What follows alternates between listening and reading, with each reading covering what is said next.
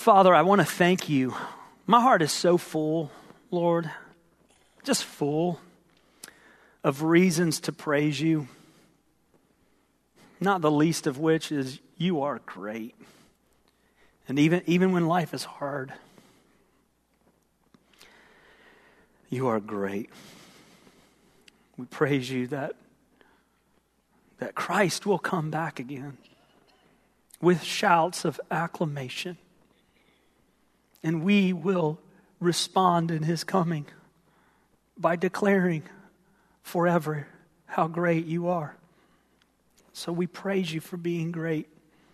And we thank you for being good, for being kind to us in Jesus. Lord, I thank you for the kindness of letting us celebrate Night to Shine on Friday. Thank you for letting us be near you. Thank you for living in and among us.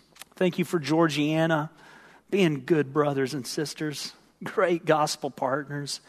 Thank you for Pastor Corky leading that flock to focus on making the main things the main things that Jesus Christ is Lord and there is no other way to you but through his work. Father, thank you for leading us to serve with our brothers and sisters, and thank you for our special guests. Help us to love and serve children and adults and families of individuals with special needs. Uh, Father, not so much that they need us, but we need them. We need the reminder of how, how great you are your image just pressed all over them. Thank you for it. Lord, I pray that you would give us grace as we study your word this morning, that we would have eyes to see and ears to hear what you'd say to us.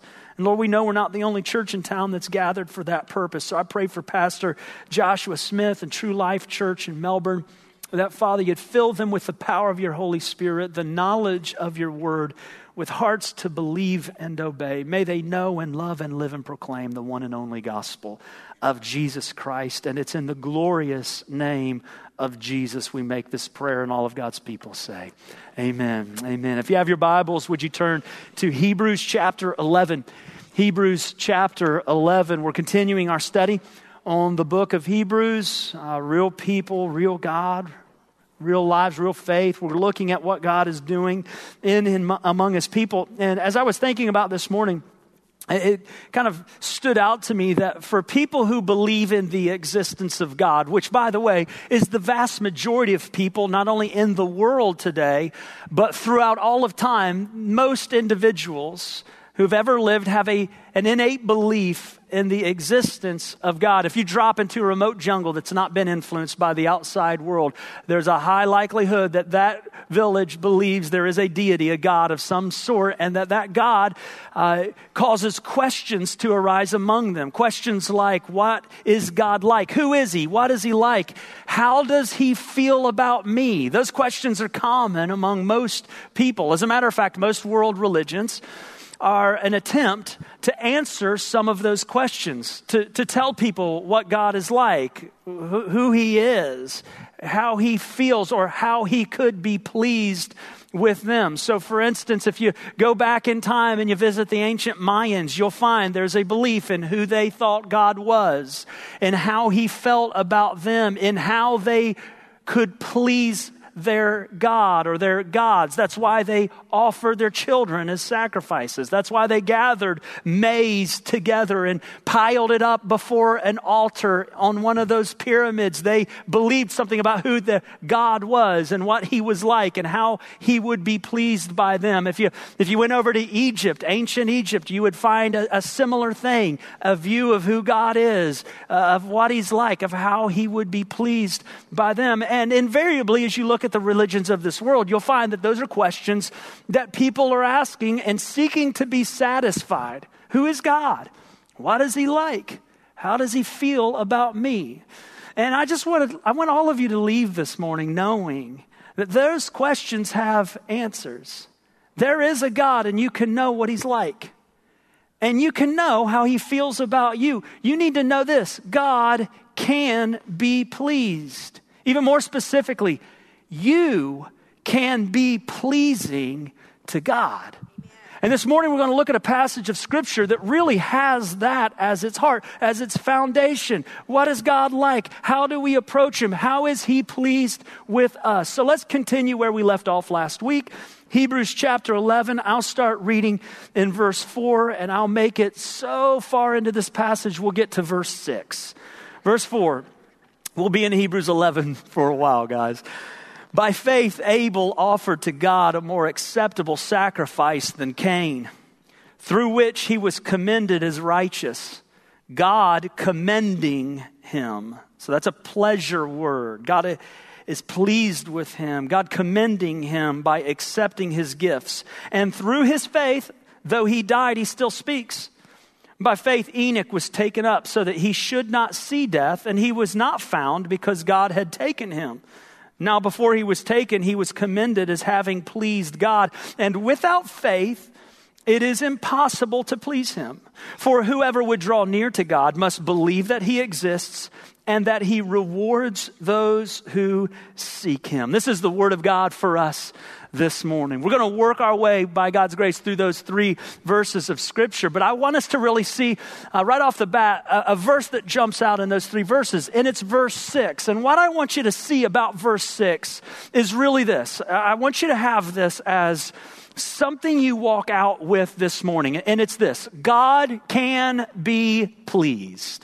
God can be pleased. If you're not careful, you'll read those first verses or first words of verse 6 and you'll walk away with the negatives sticking out in your mind. Without faith, it's impossible to please God. And for some people, those words can be demoralizing. They'll think, well, I might not have, and so I probably don't please God. And, and, I pray you don't see verse 6 that way. Verse 6 is a shining example of encouragement to us as people that God indeed can be pleased by you. As a matter of fact, chapter 11 in Hebrews is a compilation of 20 some people throughout time who, by the very virtue that they lived out what the verse 6 is telling us they were commended. They were pleasing to God. And I want you to notice what's happening very quickly in Hebrews 11. It's not that the author pulled out 20 people throughout the history of time because only 20 people in the history of time were pleasing to God. It's that the author of Hebrews, in the inspiration of the Spirit, starts at creation in verse 3 moves in verse 4 to Abel, in verse 5 to Enoch, all the way through, including Abraham and Sarah and all of these individuals, to verse 32, where it ends with the word the prophets. And that's a, a compilation of thousands of years of human history. That's what's going on in Hebrews 11. The author, under the inspiration of the Holy Spirit, is compiling thousands of years of human history and pulling examples of people throughout those years who pleased God. And here's the point throughout time, God is pleased the way he has always been pleased. There wasn't an old way to please God and a new way to please God. God doesn't change with the whims of times or seasons. How you feel in the morning doesn't influence how God is pleased. God is pleased the way He's always been pleased, today and forever. And He is pleased through faith. He's pleased through faith. That's why all of the stories of these people start with the phrase by faith or through faith or in faith. And I just want you to listen to that and let your heart hear it this morning. God can be pleased. You can be pleasing to God today. You can bring a smile to his face and him find pleasure when he thinks about you. And it happens through faith. And, notice how he describes how faith interacts with God in a pleasing way. Look at verse 6 again. This is in that second phrase. For whoever, notice this, whoever would draw near to God must believe that he exists and that he rewards, now look at this phrase, those who seek him, who would draw near to God, those who seek him. Don't miss it. Verse 6 is telling us God can be pleased, and part of the way faith pleases God is that faith wants to draw near him, it wants to be close to him, it desires him, it seeks him. And I've got to tell you, I love that. You want to know why I love that? I'll tell you no matter what if you want to know. I'll tell you. I love that because I've been around annoying people.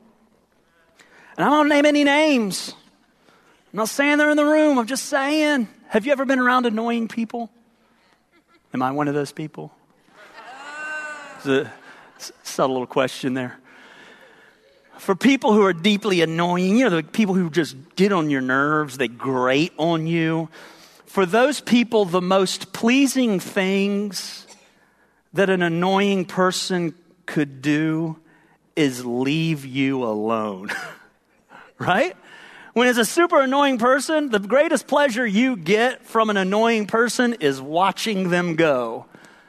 And that's not how God describes his pleasure in us.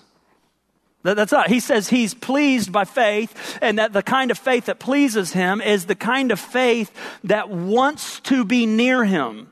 He's pleased with people who desire to draw near, to live with Him, to seek Him, to know Him and be known by Him. God is pleased not by you leaving Him alone, but by you wanting Him, desiring Him, seeking Him, drawing near to Him. And that happens by faith. That's why it's impossible to please God without faith, because by faith, you draw near to God. By faith, you seek Him. By faith, you know Him. And the author actually gives in verse 6 a couple of qualifications about faith that help you understand why faith draws near to God, why faith seeks God, why faith desires God. And let me just go through those really quickly. The first qualification about faith that helps you understand why it draws near and seeks God is there in the third phrase of verse 6. Third phrase of verse 6 says this Whoever would draw near to God must believe that he exists. So faith believes he exists. Now listen, I hope you read that correctly. Correctly. I put three more syllables in that word. Correctly. You have to read that correctly. You must believe that he exists. This is not some generic faith in a generic God. This is specific faith in the one true God who actually exists. Let me give you an illustration. Let's suppose you wanted to get to know my mom because you heard about her sweet tea, and of course, it's liquid gold, and everybody loves liquid gold, right? So you want to get to know my mom, the source of liquid gold, sweet tea. Well, you'd have to start with some basic beliefs. So let me just start with this basic belief. How many of you believe that moms exist? Would you raise your hand? Nearly all of you believe in the existence of mothers. Nearly all of you, which is somewhat startling. So that's good and all, but it's not enough. It's not enough to make you want to get to know my mom, because you'd have to believe something more than the fact that a mom exists. You'd have to believe that my mom exists. So, how many of you guys believe that I have a mother? It's really funny because I actually took note of those who didn't raise their hands. Some of you believe I have a mom and you don't even believe moms exist.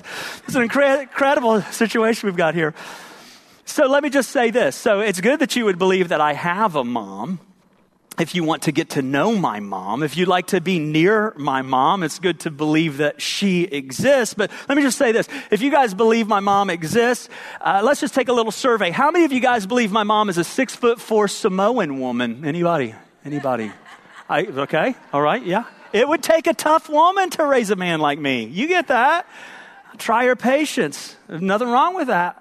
100 year old Filipino woman. How many of you think my mom's a 100 year old Filipino woman? Okay. How many of you think my mom's a goldfish? How many of you have got three or four, literally more than? Okay. How many of you believe my mom is a palm tree? A palm tree. Okay, good. Good. I, have got to tell you, I really need to make my teaching more elementary than it's been because we had a dozen or so on palm tree and even more for goldfish. Here's the story. Just think about this really quickly. Since moms exist, and not just moms, I only have one. My mom, the mom, who is the only mom for me. She really exists. And since she really exists, she's not a figment of your imagination. You don't get to just make up who she is. She is who she is. Since that's true, what would happen if you believed my mom was a 100 year old Filipino woman and you wanted to get to know her? You would start looking in the direction of 100 year old Filipino women. And you could very easily bypass my mom on the street my mom's actually in this room. She's not a Filipino woman and she's not a Samoan woman. Uh, my mom is a, I think, five foot three inch girl from West Virginia. Mom, raise your hand. The, uh, the author of Liquid Gold.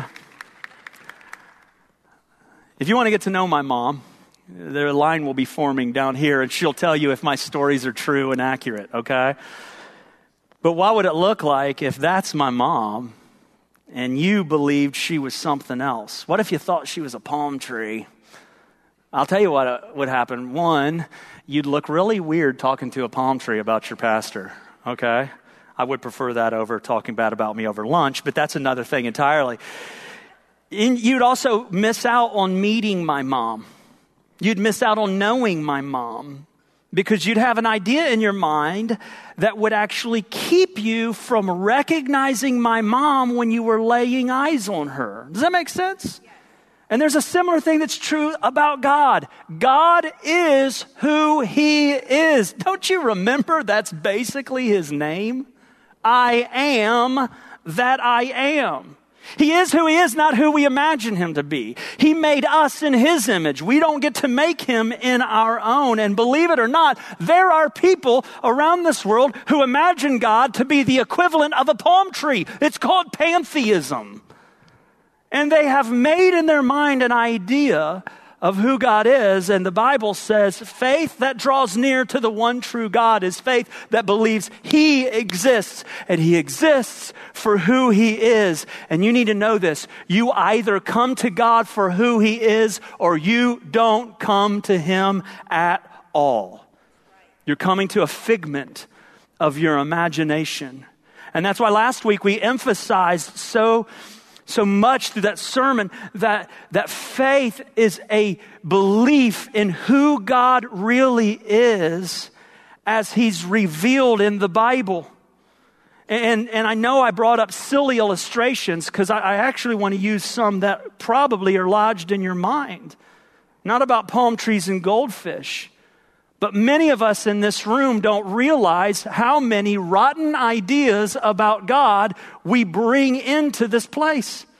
Some people see God as a grumpy old grandfather who lives upstairs and he's good and all with the kids down here so long as we don't make a mess of the place. But you don't want to get him mad and make him come downstairs.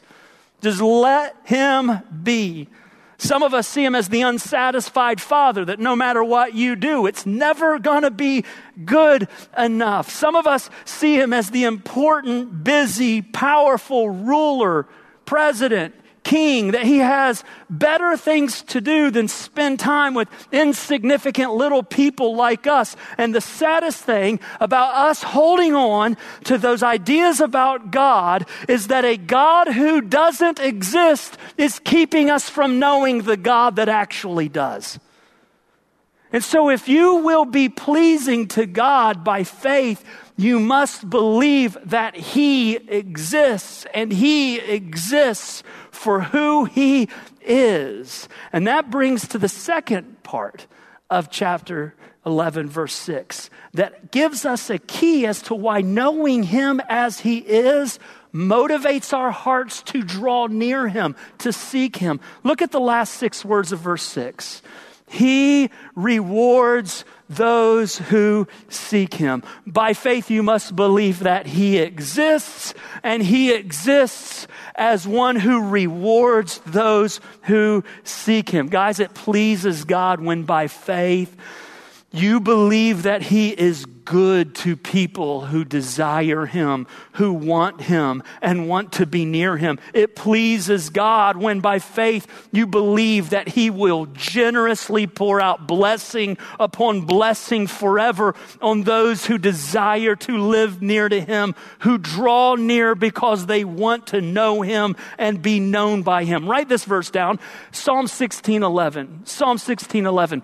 We could go throughout the scripture over and over and over and over again and talk about the goodness of God, the rewarding that He gives to those. Psalm 16:11, I believe, is a great summary of the reward of God to those who come to Him. Psalm 16:11 says this: "For I know that at, in Your presence there is fullness." Of joy at your right hand, there are pleasures forevermore. God is the capital S source of pleasure. Pleasure. Not some half hearted, two bit counterfeit pleasure that makes you feel good in a moment and guilty in the next. That's not it. It's pleasure forevermore. Pleasure that never ends. Pleasure that never diminishes. Pleasure that never brings guilt. He is the source of eternal pleasure and a fullness of joy. Not the kind of joy that makes you feel a little bit is lacking. Not the kind of joy that would cause you to say, I love this, but I also need other things. He alone is the source of everlasting joy and eternal pleasure. That's just one verse, but it tells us who God is. And faith that pleases God the faith without which it's impossible to please God, believes that He is who He is. And who He is is the source of highest pleasure and eternal joy. And He's the only source of those things, which means true faith desires to be near Him.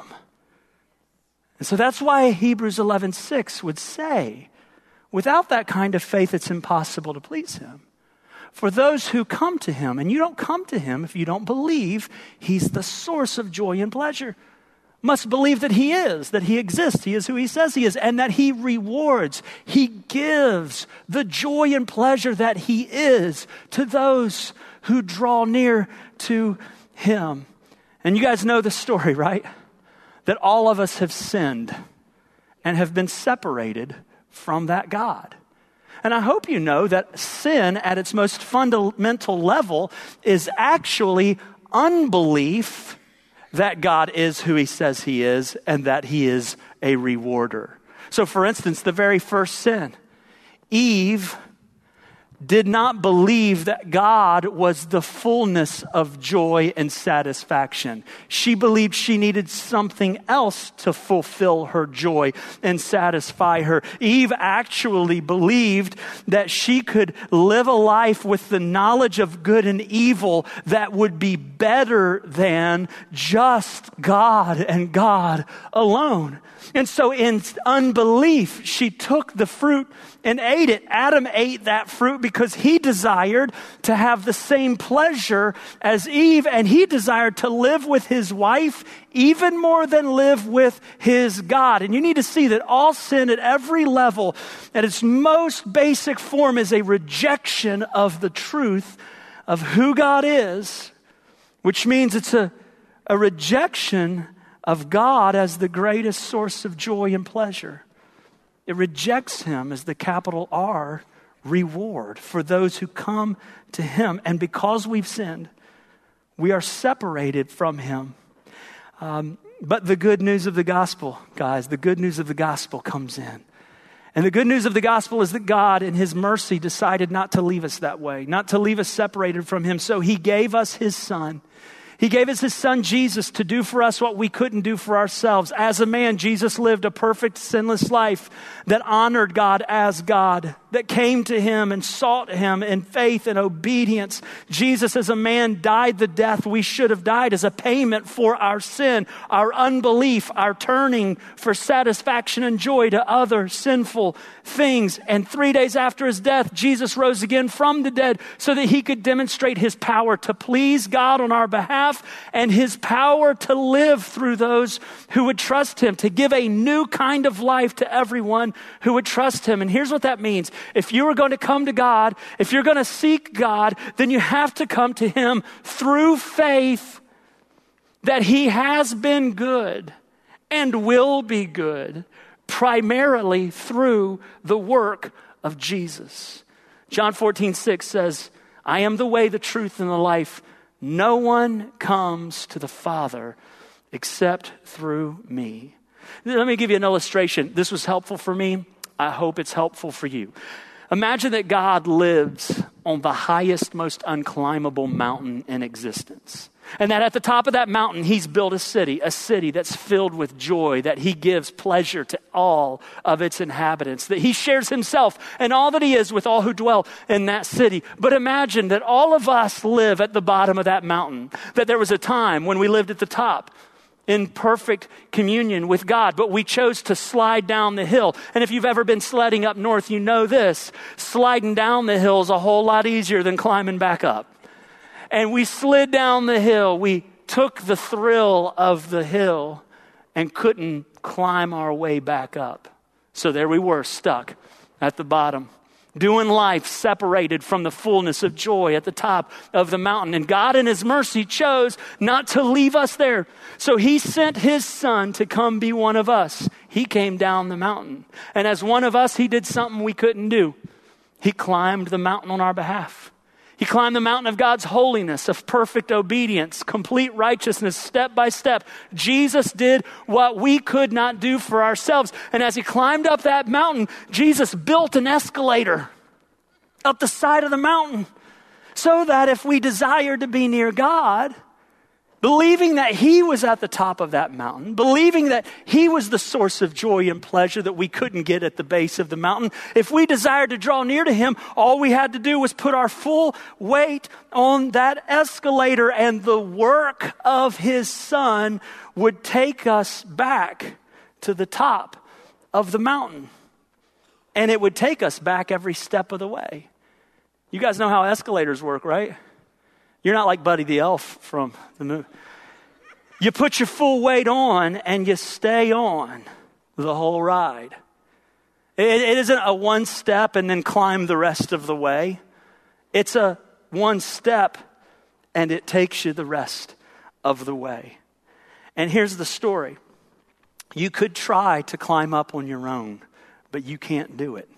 And the kind of faith that pleases God is the kind of faith that desires to be near him because it believes who he is is good and joyful and pleasurable.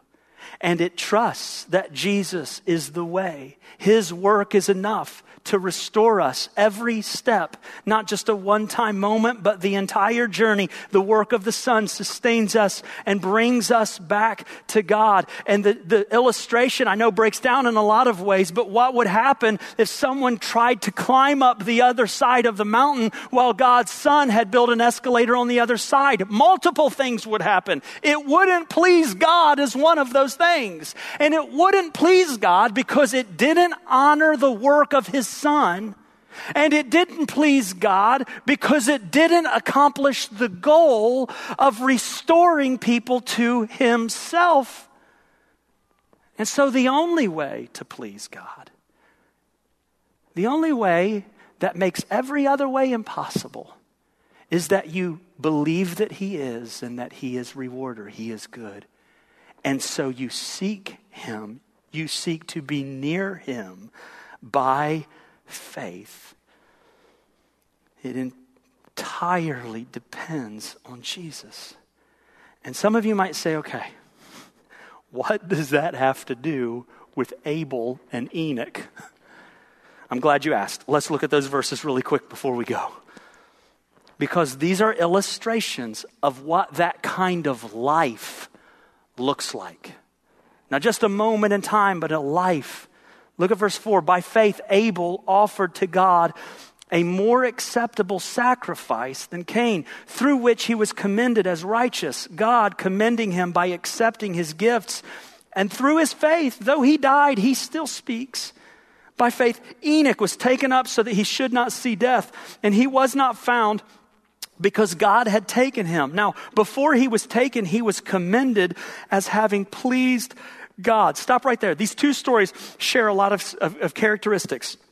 One characteristic is this there's not much written about their story in the Old Testament. It occurs in Genesis 4 for Abel and 5, Genesis 5 for Enoch. And you don't have very much detail written about them. Uh, the other similarity is because there's a lack of detail, there are, there are a dozen questions that people want to ask about them. So, so people hear the story about Abel and like, so what was it about Abel's sacrifice that made it acceptable to God when his brother Cain's sacrifice wasn't acceptable? And so they put all kinds of questions out. Like, was it because that, that Abel had an animal sacrifice and not a vegetable sacrifice? I mean, if you put a plate of meat and a plate of vegetables in front of me, I know which one I would choose, right?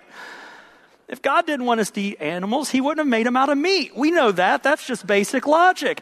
Did God tell Adam and Eve how he wanted to be worshiped, how to bring sacrifice? Did he specifically tell them how and what to submit as offerings? What about Enoch? What happened to that dude?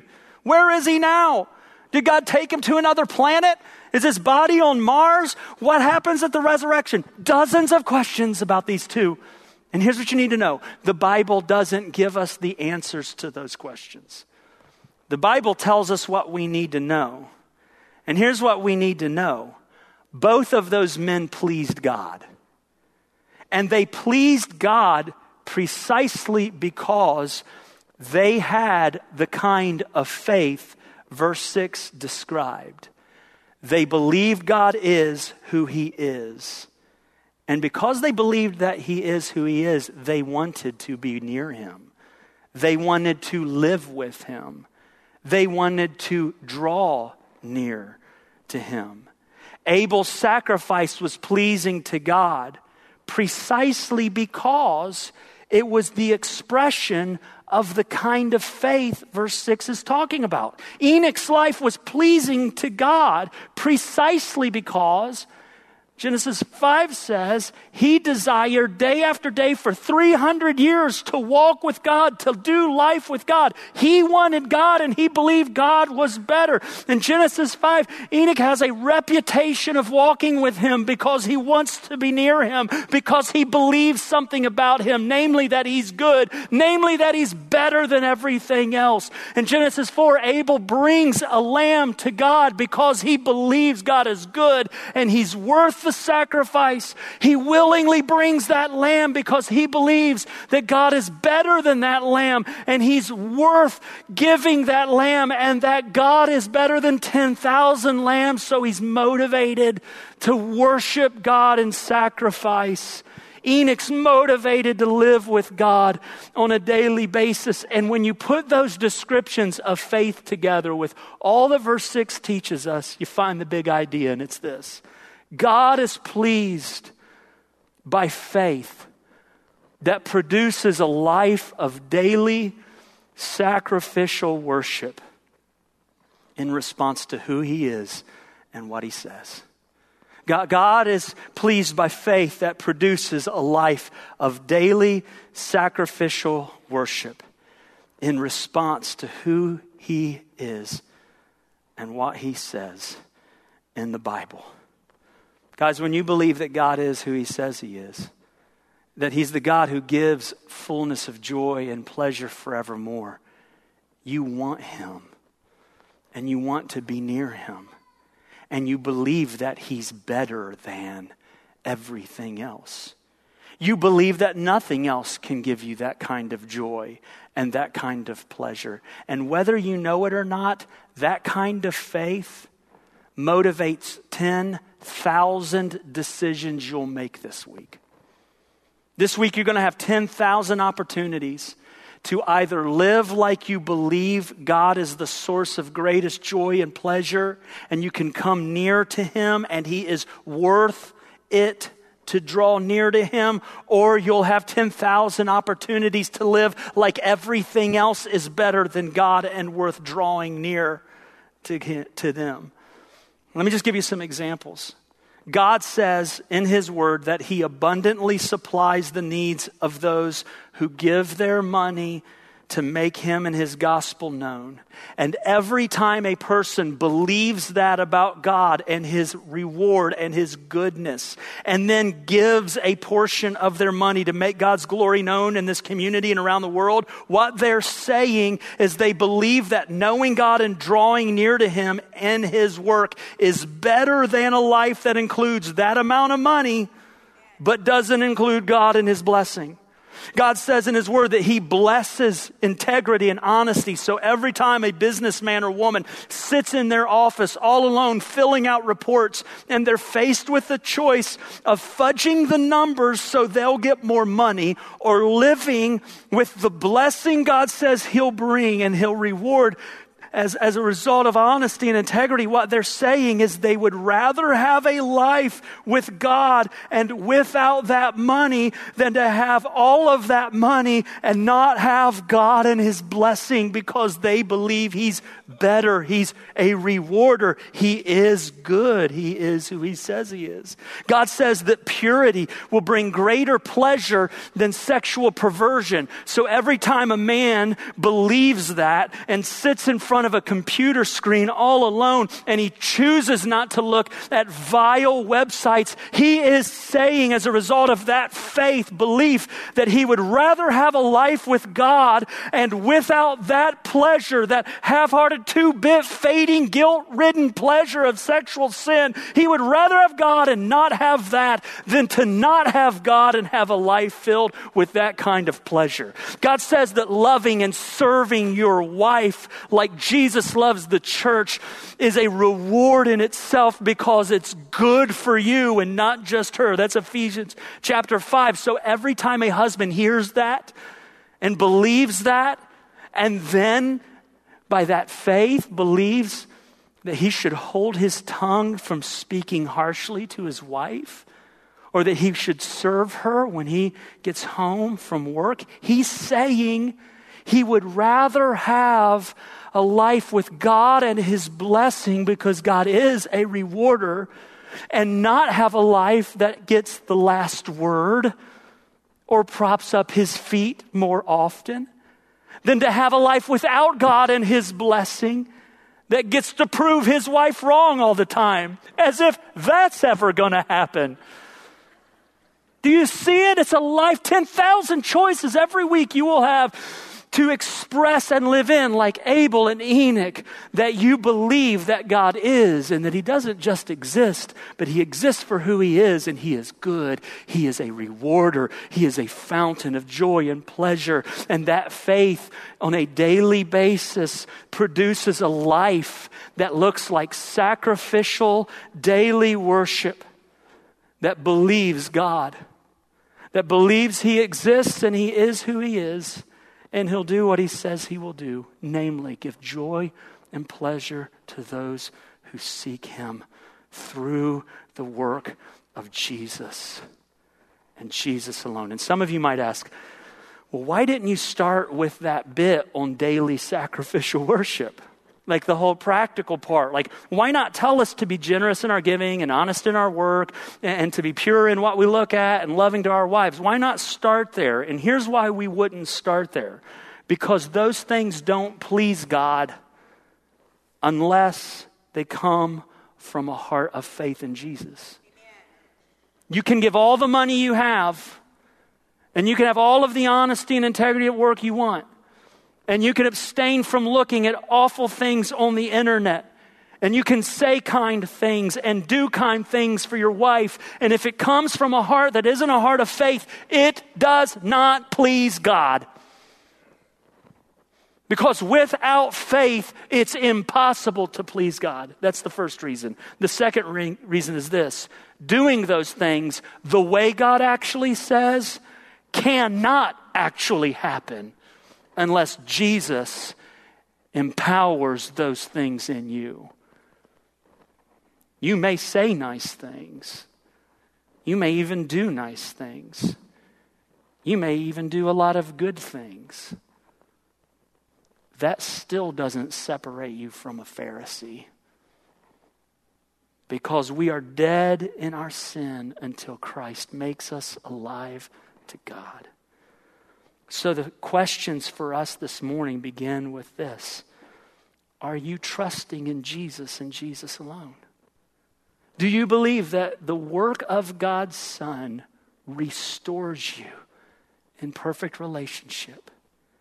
Do you believe that God is good? That He's better than any other thing? And is that belief, that faith, producing in you a life of daily sacrificial worship where 10,000 times a week you willingly lay down things because you say, Jesus is worth it. He's better than this. So I will seek him. I will trust him for the reward. I will believe him for things I don't yet see. Without that faith, it's impossible to please God. But with that faith, you bring a smile to his face, a joy and gladness to his heart. So leave pleasing God by faith. Would you bow your heads with me and reflect?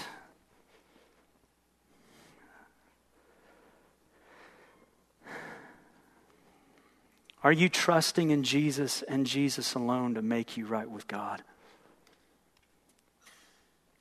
Do you believe that He came down as a man to do for you what you can't do for yourself? And have you put the full weight of yourself only on the work of Jesus? Or are you trusting in other things to make you right with God? Your good works, the fact you're here this morning, the fact you were baptized at some point in time. Are you trusting in things you've done, or are you trusting in what Christ has done. If you've never placed your faith and trust in Jesus to make you right with God through his life, death, and resurrection, would you call on him even right now? Call on Jesus to save you. Confess your inability to make yourself right with God. Confess your faith that Jesus can and will make you right with him. The heart of that kind of faith is that you believe not only that a generic God exists, but the real living God exists and that He is good. He is better than everything else. He's better than riches and wealth. He's better than earthly fleeting pleasures. And so the question for you becomes not only are you trusting in Jesus, but many of you would say, yeah. But is that faith producing in you a life of daily sacrificial worship that says, in the privacy of your heart and your home, in your marriage and in your work and your parenting, that you believe Jesus is the source of greatest pleasure. Not money or sex power or sports, entertainment acceptance from your peers that Jesus and Jesus alone is the source of greatest pleasure. Would you pray that Christ would empower that in you today? That He would empower you to believe and live like you believe. That no matter what you are called to lay down, no matter what the sacrifice might be, Jesus is worth it. Father, we love you and are so grateful. Lord, we're so grateful that you love us. Thank you that you want to be near us and you want us near you. Thank you that you're not aggravated or annoyed by your children. Thank you that you're not too busy to have us around or too important to show us attention. Thank you that you give eternal pleasure and fullness of joy to those who live in your presence. And Lord, I pray you'd help us to want that kind of pleasure. to want that kind of joy and to not be satisfied with anything less. Pray that we would believe that you are who you are and that you are a rewarder for those who come to you by faith. Lord, we love you and we bless you. And we ask all of these things in Jesus' name. Amen.